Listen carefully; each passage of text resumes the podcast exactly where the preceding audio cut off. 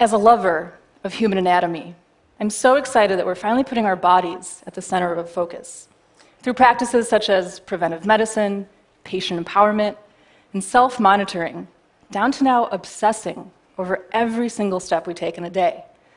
All of this works to promote a healthy connection between ourselves and our bodies.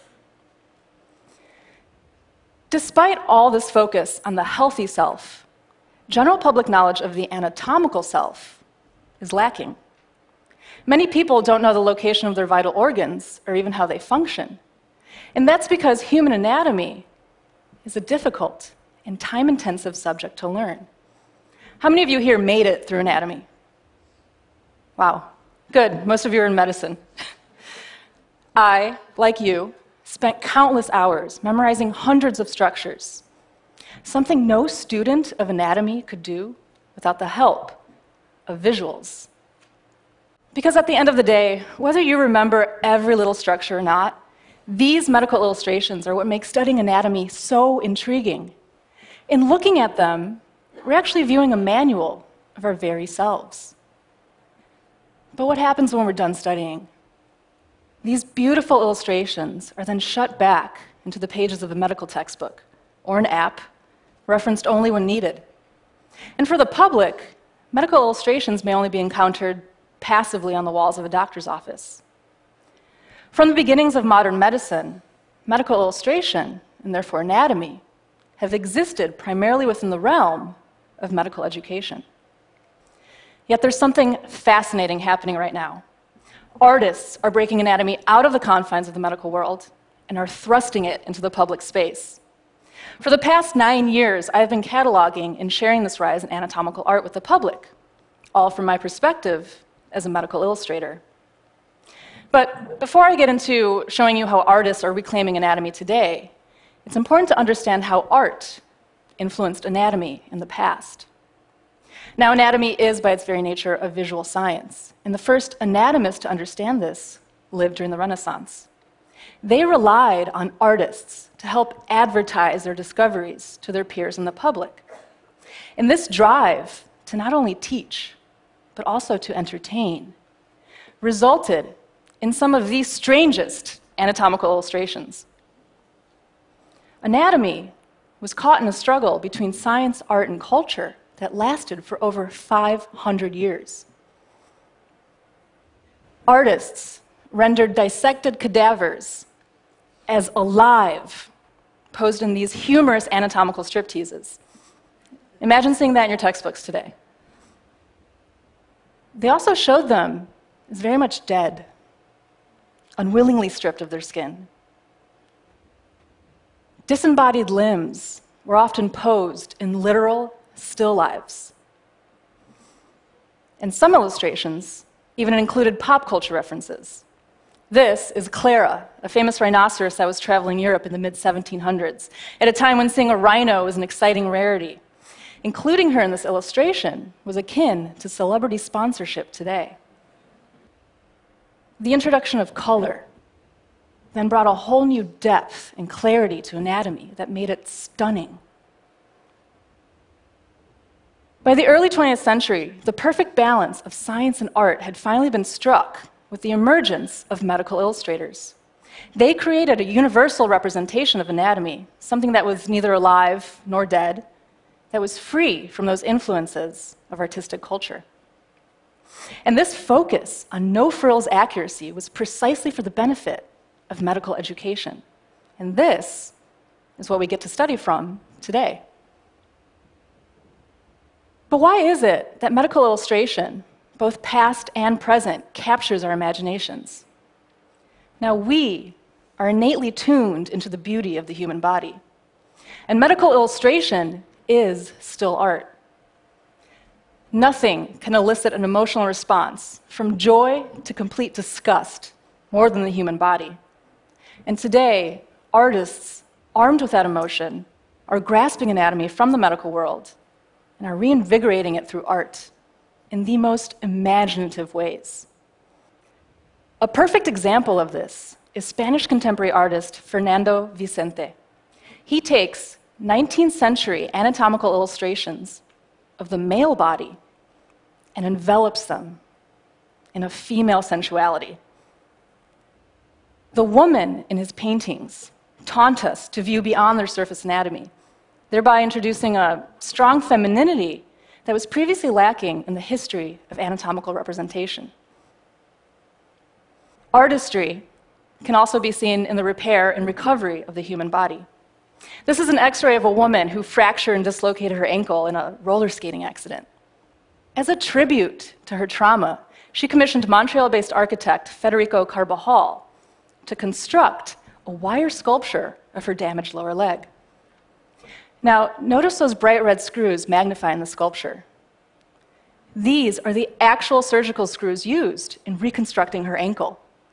It's medical hardware that's been repurposed as art.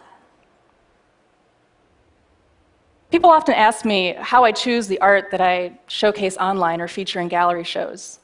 And for me, it's a balance between the technique and a concept that pushes the boundaries of anatomy as a way to know thyself, which is why the work of Michael Reedy struck me. His serious figure drawings are often layered in elements of humor. For instance, take a look at her face. Notice those red marks. Michael manifests the consuming insecurity of a skin condition as these maniacal cartoon monsters, annoying and out of control in the background. On the mirrored figure, he renders the full anatomy and covers it in glitter, making it look like candy. By doing this, Michael downplays the common perception of anatomy is so closely tied to just disease and death. Now, this next concept might not make much sense, but human anatomy is no longer limited to humans. When you were a child, did you ever wish that your toys could come to life? Well, Jason Freeny makes those dreams come true with his magical toy dissections. One might think that this would bring a morbid edge to one's innocent childhood characters. But Jason says of his dissections one thing I've never seen in a child's reaction to my work is fear. It's always wonder, amazement, and wanting to explore. Fear of anatomy and guts is a learned reaction. This anatomization also extends to politically and socially charged objects. In Noah Scalin's Anatomy of War, we see a gun dissected to reveal human organs. But if you look closely, you'll notice that it lacks a brain. And if you keep looking, you might also notice that Noah has so thoughtfully placed the rectum at the business end of that gun barrel. Now, this next artist I've been following for many years, watching him excite the public about anatomy.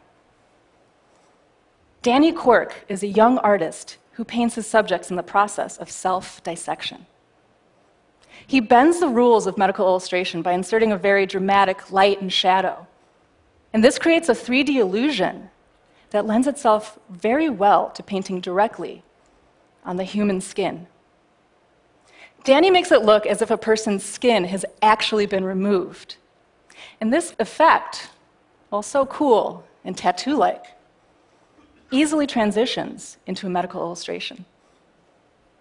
Now, Danny is currently traveling the world teaching anatomy to the public via his body paintings, which is why it was so shocking to find out that he was rejected from medical illustration programs.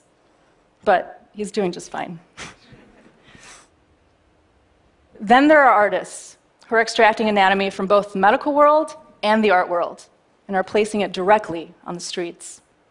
London based Shok-1 paints giant x rays of pop culture icons. His x rays show how culture can come to have an anatomy of its own, and conversely, how culture can become part of the anatomy of a person. You come to admire his work because reproducing x rays by hand, let alone with spray paint, is extremely difficult. But then again, this is a street artist who also happens to hold a degree in applied chemistry. Nychos, an Austrian street artist, takes the term exploded view to a whole new level, splattering human and animal dissections on walls all over the world. Influenced by comics and heavy metal, Nychos inserts a very youthful and enticing energy into anatomy that I just love. Street artists believe that art belongs to the public. And this street anatomy is so captivating because it is the furthest removed from the medical world. It forces you to look at it and confront your own perceptions about anatomy, whether you find it beautiful, gross, morbid, or awe inspiring, like I do. That it elicits these responses at all is due to our intimate and often changing relationship with it. All of the artists that I showed you here today referenced medical illustrations for their art. But for them, anatomy isn't just something to memorize, but a base from which to understand the human body on a meaningful level. To depict it in ways that we can relate, whether it be through cartoons, body painting, or street art. Anatomical art has the power to reach far beyond the pages of medical textbook, to ignite an excitement in the public, and reinvigorate an enthusiasm in the medical world. Ultimately, connecting our innermost selves with our bodies through art. Thank you.